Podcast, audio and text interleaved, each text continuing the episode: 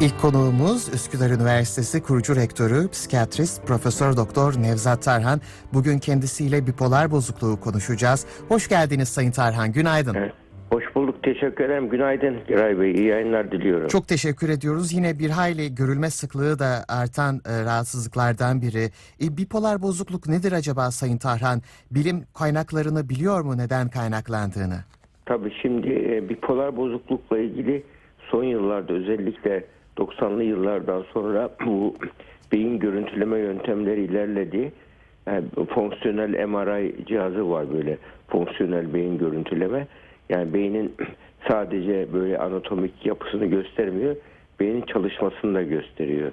Yahut da duygu şey e, beyin haritalama teknikleri çok ilerledi.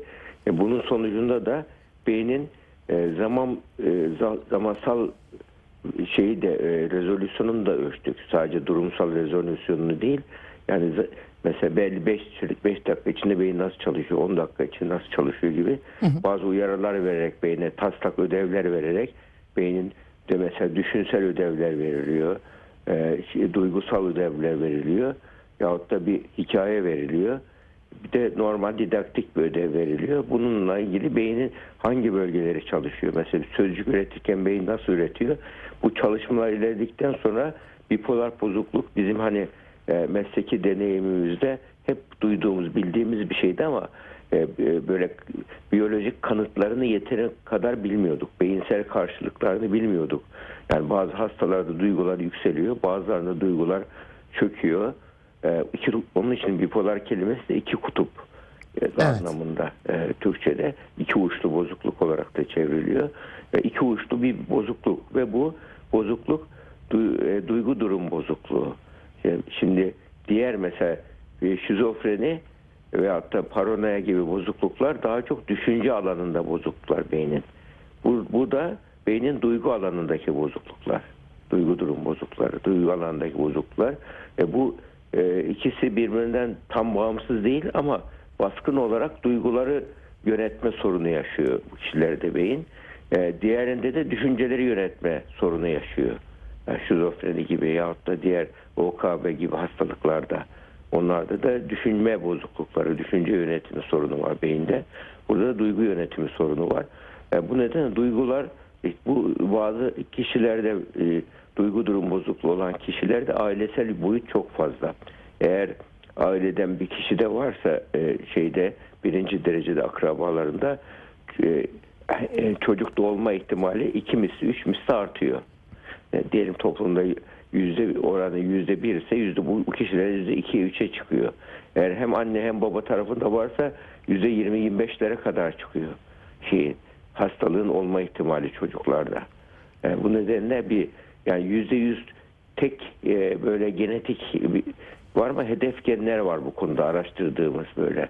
Yani şimdi bipolar kişileri artık e, tanısı aldığı zaman aileden bir kişi de varsa e, bu kişilerde bu BES dediğimiz böyle whole exom tarama gibi testler yapılıyor. Yani bütün genetik gen haritasını tarıyoruz. O kişinin e, normal gen haritasından genetik veri tabanı var. E, belirlenmiş 2003 yılında ilan edilen insan gen, gen haritası var, genomu var. O genomla o kişinin genomu karşılaştırılıyor. Hangi e, genlerde farklılık var o bulunuyor. Eğer bir gen tedavisi çıkarsa o gen tedavisi yapılması planlanıyor. Mesela üniversite olarak bununla ilgili biz bir proje başlattık. BAP projesi dediğimiz bilimsel araştırma projesi. Şizofrenide, otizmde, bipolarda vakaları topluyoruz. Bilimsel amaçlı hastalardan hiçbir yani ücret talep etmeden bunları topluyoruz. Ve burada bu vakalarda bir genetik tedavi çıkmak üzere. Çünkü birçok ciddi şekilde mesela şu anda e, Alzheimer'ın aşısı bulun, bulundu gibi. Ama ta, tam kullanıma geçmedi ama Alzheimer'ın beyindeki hatalı protein üreten geni durduran bir aşı bulundu ve zaten kanserle ilgili çalışma çoktu. Zaten bu Almanya'daki meslektaşlarımızın yaptığı Biontech aşısının bulunmasının hikayesi de kansere aşı araştırılıyor, antikor araştırılıyor kanseri durduran. Bağışıklık sistemi yapamadığı şeyi dışarıdan şeyle vererek e, böyle e, e, antikor vererek bağışıklık sistemini harekete geçirip genet, gen, genetik cevabı artırmaya yönelik. bu çalışmalar e, önümüzdeki 10 yıllarda birçok çalışma yani bir çiçek aşısının bulunması nasıl tarihi bir şey ortaya çıkardı. Hastalık ortadan yok oldu. Çocuk felci yok oldu. Bu gen tedavileri de bulunduğu zaman ciddi şekilde birçok hastalık önümüzdeki 10 yılda e, yok olacak. Yani öyle ciddi bir şey. Bu bipolarda bu hastalıklar arasında.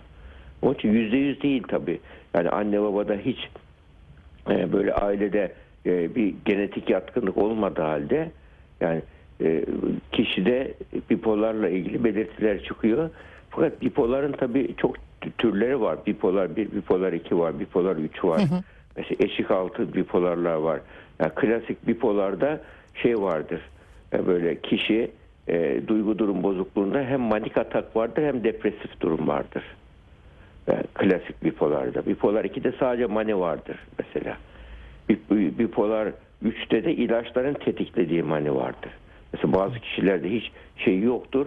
Fakat antidepresanı fazla alır kişi. Antidepresanı bilinçsizce kullanır.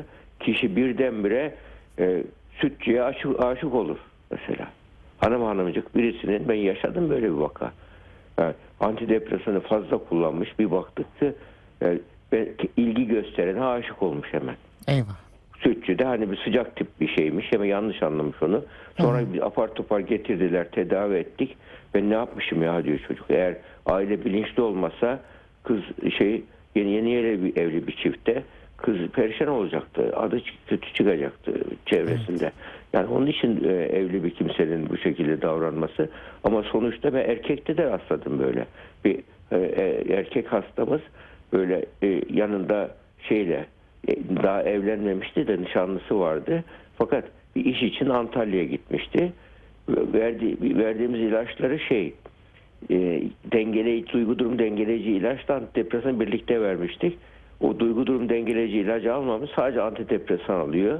Antidepresan alınca da dozu fazla geliyor. Orada bir Rus kıza aşık oluyor. Şoförü aradı beni ne yapalım diyor. Aman dedik bu şey baktık yapılanlara temel değerlerine uymayan bir şey. Temel kişiliğine uymayan bir şey. Bu rahatsızlık hemen e, getirin dedik. ilaçların dozunu ayarladık düzeldi mesela. Bunun gibi şeyler oluyor yani aşık oluyor ve konsolosluğa gidiyormuş nikah yapmak için. Ve bunun yakınları da tabii ciddi bir e, bipolar yakınları da e, bir hayli özen göstermek zorunda. E, bipolarla yakın ilişkilerde anlam arayışı nasıl ilerliyor acaba? Çünkü çevresinden de destek görmesi gerekiyor aslında. E, bunları da konuşmak gerekir. Hem kendisinin hem de çevresinin yaşam konforu, yaşam sağlığı açısından. Tabii yani şimdi bipolar kişiler tabii bu bipolar biyolojik boyutu olan bir hastalık. Ama bipolar kişilerde e, en çok aşık olan kişiler ben Picasso'nun müzesine gitmiştim mesela yıllar önce. Picasso'nun müzesine gittim o bipolar Picasso. Bipolarlar sanatçı arasında çok bipolar vardır. Evet. Vardır. Ben orada baktım bir duvar böyle kapkara boyamış. Şeyde tam Güney Fransa'da tam İspanya sınırına yakın bir yerde öyle sahilde. Yani siyah boyamış bir boya. Başka bir boyayı pırıl pırıl rengarenk boyamış evinin. Böyle bir müze yapmışlar orayı. Yani şeyini o yani sanatsal keşfediciliğini ifade etmiş o. Depresif dönemde çok gün ölmek istiyor, kendini bir işe yaramaz gibi hissettiği dönemde koyu karanlık renkleri kullanmış. Böyle manik dönemde coşku, heyecanlı, böyle çok konuştuğu, çok para harcadığı, hayaller kurduğu, dünyayı düzeltmeye kalktığı öyle bir dönemde de müthiş bir şeyler harika rengarenk desenler ortaya koymuş. Yani bunlar insanın beynindeki şeyi bazı duygusal coşku canlanma gizli e, e, yetenekleri de canlandırıyor. Onun için hastalar mani dönemini çok isterler, severler. Çünkü o dönemde kendilerini tam güçlü hissederler. Dünyayı yönetiyorlar. Herkese emirler veriyorlar. Son derece kendi içinde çok sistemli bir şeydir. Yani, e, hezeyan sistemi yani duygu düşünce bozuklukları sistemi kendi içinde çok mantıklıdır. Ama dış dünyaya karşı mantıksızdır, uygunsuzdur. Böyle durumlarda bunlar işte hipomani de deniyor bu tarzda. Yani hipomani, e, psikotik mani de denebiliyor. Psikotik mani de mesela erotomanik aşklar vardır, platonik aşklar. Onlar önemli kısmı şeydir. e, manik depresiftir. Baktığım zaman hikayesine. Yani Leyla ile Mecnun büyük ihtimal bence yani ya ikisi de manik depresifti ya da biri manik depresifti. Diğeri e, değildi ama yani o yani Leyla ile Mecnun gibi Fuzuli'nin büyük eserini çıkartan aşk aslında bir duygu durum bozukluğu hikayesi olma ihtimali çok yüksek. Evet. Öyle bir aşk bu. Aşklar öyle ve aşklarda yani aynı duygu durum bozukluğundaki bu aşklarda sizin dediğiniz gibi anlam arayışı, yalnızlığı giderme ihtiyacı çok fazla kişilerin. Bağlanma ihtiyacı çok fazla. Yani bağlanma duygusu bu açıdan çok şey. Yani duygusal bağlanmayı yönetemiyor bu kişiler. Çünkü insan dünyaya, insan çocuğu dünyaya öğrenmek üzere geliyor. Dünya hiçbir şey bilmeden mesela bir ördek sudan yumurtadan çıkar çıkmaz hemen şey yapıyor. Yürü, yüzebiliyor ama Evet. insan bir, sene, bir yaşında zor yürüyor 15 yaşında ancak kendi kendini yönetebilir hale geliyor. Yani böyle bir durumda insan her şeyi öğreniyor. Şey, e, e, ba- bağlanma duygusu mesela çocuk doğar doğmaz ilk bağlanma duygusu anneyedir. İlk doğumu doğarken ilk tepki nedir? Korku hisseder duygu olarak. Ba- bağlanma ihtiyacı hisseder. Anneye bağlanır rahatlar. Yani korkur, güvenli güven ihtiyacı ve bağlanma ihtiyacı başlar. Büyüdükçe mesela ç- bağlanma bozukluklarında bizim rastladığımız mesela çocuklardaki güvenli bağlanma vardır. Mesela güvenli bağlanma olan bir çocukta e, bakıcısı odadan çıkar, çıkar. Çıktığı zaman çocuk huzursuz olur ama e, geldiği zaman e, rahatlar gene etrafı keşfetmeye, oynamaya devam eder. Mesela çocukta eğer kaygılı bağlanma varsa çocukta böyle durumlarda kaygılı bakıcı çıktığı zaman müthiş huzursuz olur, ağlar huzursuz olur uzaklaştığı zaman annesi veya herhangi bir bakıcı. Daha sonra annesi veya bakıcı geldiği zaman sa- sarılır ona etrafı keşfetmeyi bırakır. Bu bıraktığı zaman bu bağlanma duygusunu şey yapamıyor çocuk. Korku, kaygılı bağlanma var demek ki. Dünyayı güvensiz görüyor demektir. Üçüncü bağlanma tipine kaçıngan bağlanma mesela. Bakıcı odadan çıkar, başka odaya geçer. Geçtiği zaman başka odaya bakıcı çocuk e, böyle durumlarda huzursuz olur ama şey yapmaz. Yani e, e, ilgilenmez onun gelip gelmemesiyle. Bakıcı geldiği zaman da onu reddeder. Reddeder. Yani böyle içine kapanık durgun durur. Etrafı keşfetmeyle ilgili faaliyetini de yapmaz. Kaçınır, protest yaşar. Yani kaçıngan bağlanma deriz. Bu üç, tü- üç tip bağlanma da oluyor bağlanma bozukluklarında. Bipolar bozukluk işte beynin bu fonksiyonların bozulması. Bipolar kişiler mesela ilgi gösteren aşık olurlar. Temel değerlerine aykırı davranır manik döneminde. Depresif dönemde çok ağır intihar vakaları da oluyor. Hocam burada Ee, tabii kişinin bipolarlarda. kendini tanıması da çok önemli. Yine anlam arayışı dediğimiz şey aslında aklımıza geliyor. Tabii. Ee, seçimlerimizden oluşan bir yolculuk aslında. Evet. E, bu tabii sadece bipolar için değil, bütün rahatsızlıklarda veya e, olağan yaşamımızda da söz konusu. Bu kendimize tanıma yolculuğu e, kısmına gelirsek, e, bu psikolojik açıdan bizleri nasıl etkiliyor acaba? Tabii şimdi burada bizim e, insanın tabii anlam anlayışı başlı başına önemli bir konu. Özellikle 2. Dünya Savaşı'ndan sonra kişi anlam arayışı konusunda Batı dü- dünyası böyle büyük bir savaştan sonra 70 milyon kişinin öldüğü savaştan sonra orada bir ünlü bir psikiyatrist Viktor Frankl e, varoluşun insanın hayattaki ayakta kalmış Holokost'ta e, Musevi öldürülen e, Musevi ailelerinden birisinin çocuğu sağ kalmayı başarıyor. Yani niye ölmedi diye. Niye ölmedim? Çünkü bütün hemen hemen birçok e, akrabası ölüyor. O nasıl ayakta kal- kalıyor? Anlam arayışı sayesinde ayakta kalıyor kaldığını söylüyor kendisi. Yani insan olmanın eğilimi varoluşun anlamını keşfetme arzusudur diyor varoluşun anlamını keşfetmekle ilgili çaba insanın hayatın anlam ve amacını e, arayışı insanı ayakta tutar diyor. Bu anlam arayışında insanın işte hayattaki anlam ve amaç arayışında e, insanın en önemli şeyi burada birinci e, anlam ve amacı e, insan önce ben der çocuk mesela. Ama narsist bu ben bencil kişiler önce ben der. Ama Evet. narsist kişiler yalnızca ben derler. Çok fark var.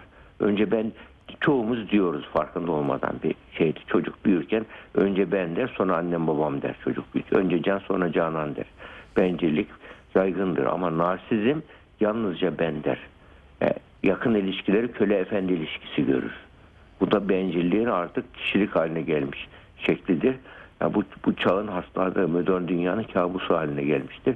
Burada mesela bu kişiler aşık olamazlar. Narsist kişiler. Aşık olduğu kişilere kendisinin uzvu gibi görür, görürler. Kolu bacağı gibi. Yat deyince yatacak, kalk deyince yatacak, kalkacak. Bu şekilde e, görürler. Yani başkalarına özgürlük alanı bırakmazlar. Herkesi domine etmek isterler. Öyle bir özellikleri var.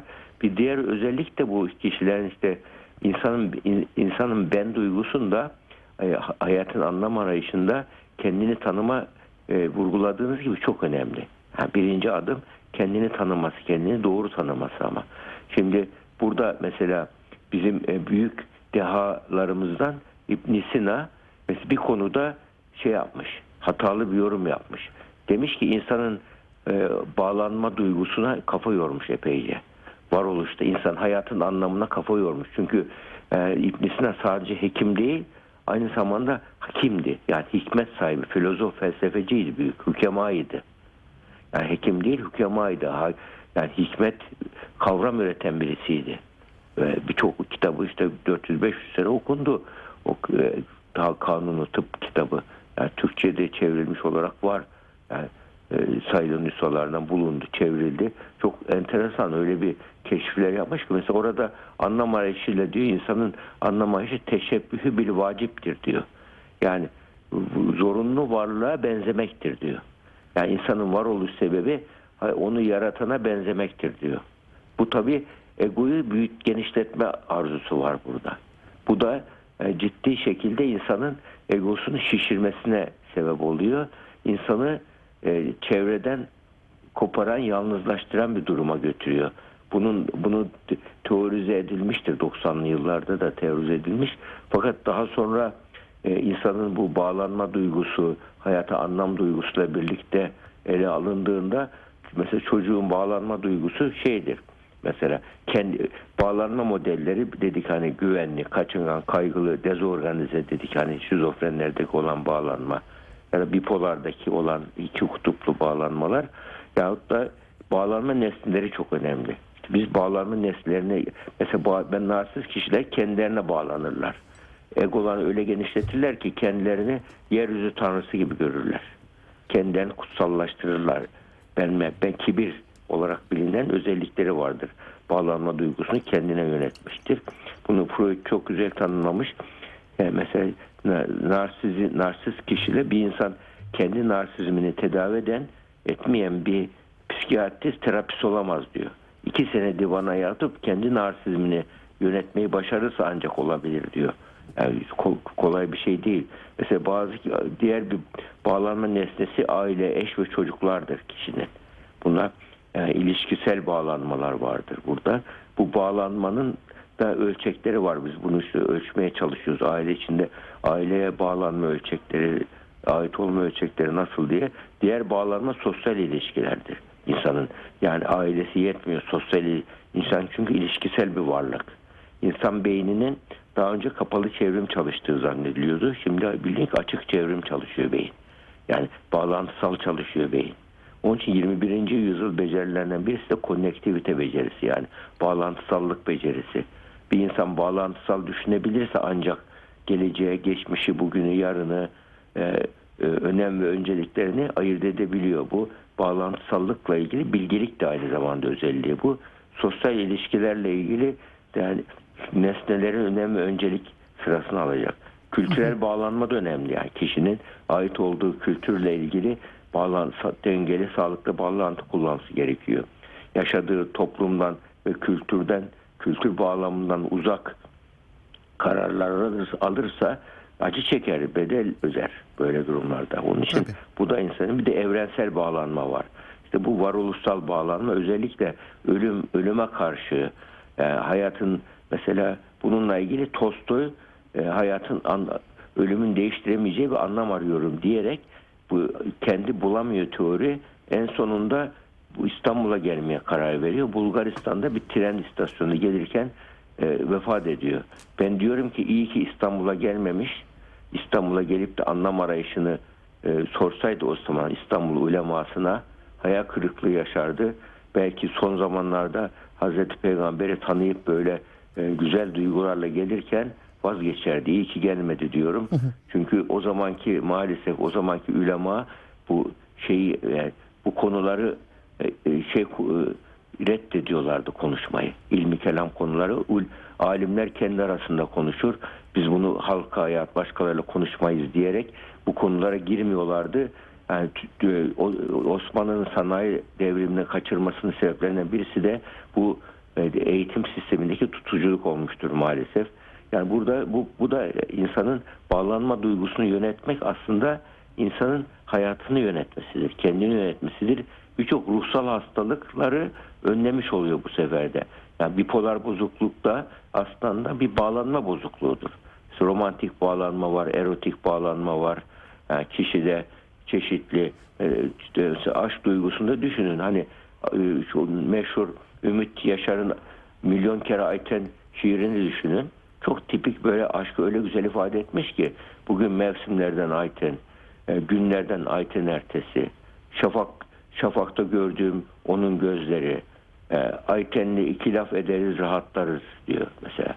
Ve üç kere Ayten dediğim zaman karnım doyar diyor. Ölüm bile kötü değil Aytensizlikten diyor mesela. Bu gibi öyle bir şeydir işte bu ciddi bağlanma bozukluğu. Yani bu duygu durum bozukluğu olan kişilerde böyle bağlanmayı yönetemiyorlar. Duygusal bağlanmayı yönetemiyorlar. Yani sadece bağlanma dediğimiz gibi e, aile, aile içi bağlanma da var ki onun da hatta özel bir ismi de vardır. Storage diye geçiyor mesela böyle anne çocuk baba içinde yani erotik bağlanma, romantik bağlanma, arkadaşlık bağlanması bunlar da hepsi ama bağlanmayla bağımlılığı karıştırmamak gerekiyor. Kesinlikle. Bağımlılık da kişinin kendi kim, kimlik ve kişiliğini yok etmesi vardır. Bağlanmada ben kalarak biz olmak vardır. Bu, bu- bunu bu dengeyi kurmak gerekiyor. Ee, e, Bu da- sonuçta bağlanma duygu durum bozukluklarında en kolay bozulan hayat anlam arayışı ve bağlanma duygusu e, bozulan alan olarak e, dikkati çekiyor. Evet, bağlanma bu konulara bile değinmek gerekir. Ee, önümüzdeki süreçte tabii e, haftalarda belki de bağlılık mı bağımlılık mı? Çünkü çok yerinde önemli bir Evet, konu. E, çok doğru. teşekkür ediyoruz Sayın Tarhan. Bugün oldukça geniş bir e, perspektiften baktık. E, sağ olun efendim, sağlıkla. Hoşçakalın. Ve şimdi kısa bir müzik aramız var. Sonrasında kaldığımız yerden devam edeceğiz.